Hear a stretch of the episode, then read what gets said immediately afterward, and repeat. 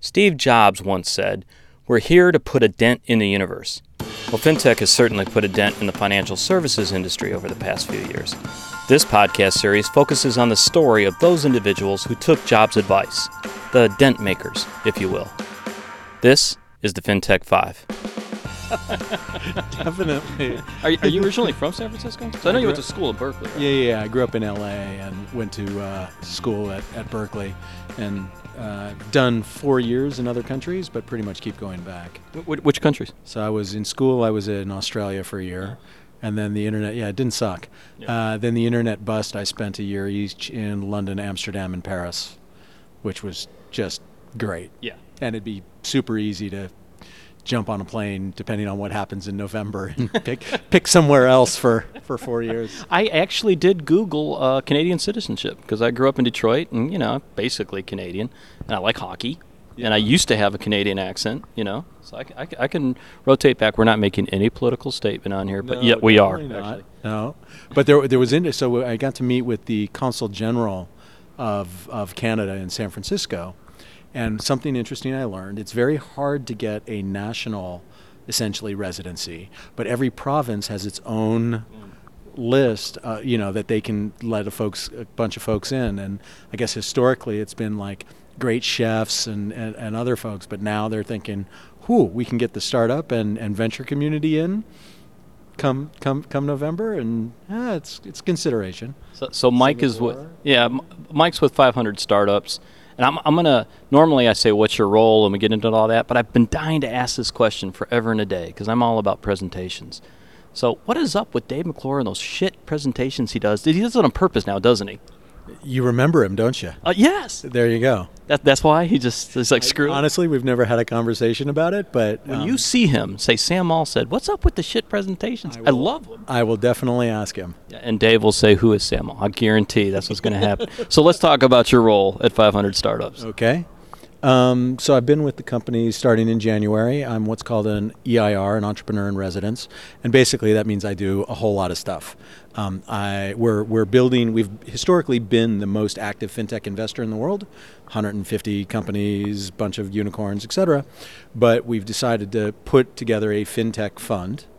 And so I'm helping pick companies for that fund, support companies in that fund, and build relationships with incumbents um, to create partnerships for our com- uh, portfolio companies.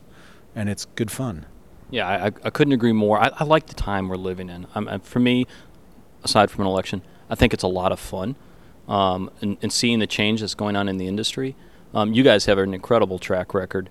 And you were just talking on stage in a panel. I absolutely love this. We had a, a startup um, stand up, and it's typical in any conference, somebody's going to stand up and make a statement and not ask a question.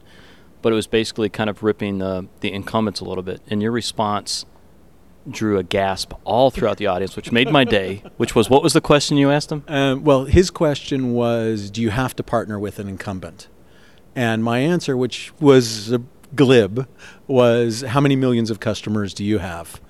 Um, and it, it turns out I had, I had worked with that entrepreneur a bit in the uh, before, and I'm not sure he's done the learning from our first engage, you know, our first interaction. But it's um, uh, entrepreneurs often, particularly first-time entrepreneurs, don't realize. In many cases, it's not about their product. It's not about their technology. It's not even about whether you partner or not. It's can you get lots of people to to to engage with what you're doing, and if partnering with uh, a financial institution will make that happen, then you got to be mercenary and bring, you know, bring what you're what you've got to to as big a population as you can. Yeah, I'm always amazed.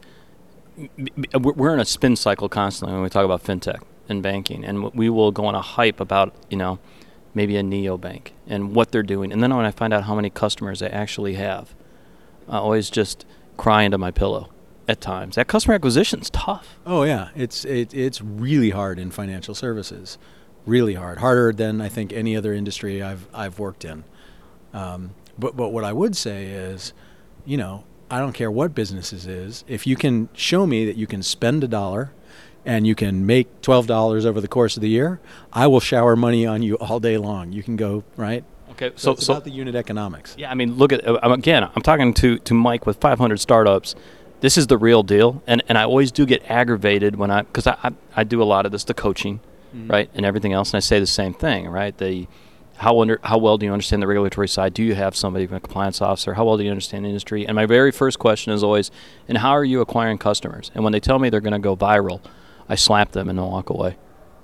Yeah, I mean, we get folks who come through and they're really proud about, yeah, we've not spent a dime on marketing and we've got 10,000 customers, and that's awesome. But as an investor, actually, I want the predictability to know you can spend a little money and you're going to get that money back in a relatively short period of time, and then you can do it over and over and over and over again. So, um, and it's lovely to have viral on your side, but it doesn't always work. So. Yeah, yeah, it's. Uh, yeah, I couldn't agree more. All right, we're, we're down to the last minute. It's supposed to be the FinTech Five. My producer always tells me you have to do this in five minutes. I have never once. I should have named it the FinTech Five Ish. I've made that joke. Five-ish, yeah. I like that. It's you know, ish, or maybe it's just the Ish podcast would be a better name for this. So it's the last minute. stand for? Ish. Yeah. In my case, yeah, Sam's never on time. That's what it stands for. As my wife would tell you. that's Sam, Sam Maule Standard Time. Yeah, exactly. Yeah. Sam Maule Standard Time. All right, so rapid fire questions, just off the top of your head. Um, you are always on a plane and going somewhere. So how do you unwind? What's your hobby? I like to cook. I like to eat. I like to cook. I like to, you know, there's nothing better than you make something. You got some friends around a table, and then they do that sort of greedy, finger licking, lip smacking thing, and you're like, oh, yeah. Okay, what's your best dish that you do? Uh, I've got a, a ribs dish that uh, always, always produces uh, uh, squeals of delight. Okay, and what's the secret? Because ribs supposed to fall off the bones. What's the secret of getting that to, to happen? I can't cook. You, you really want to know? Yes. It's all about low and slow, baby. You know, that used to be my license plate. Slow and slow. Back in the day.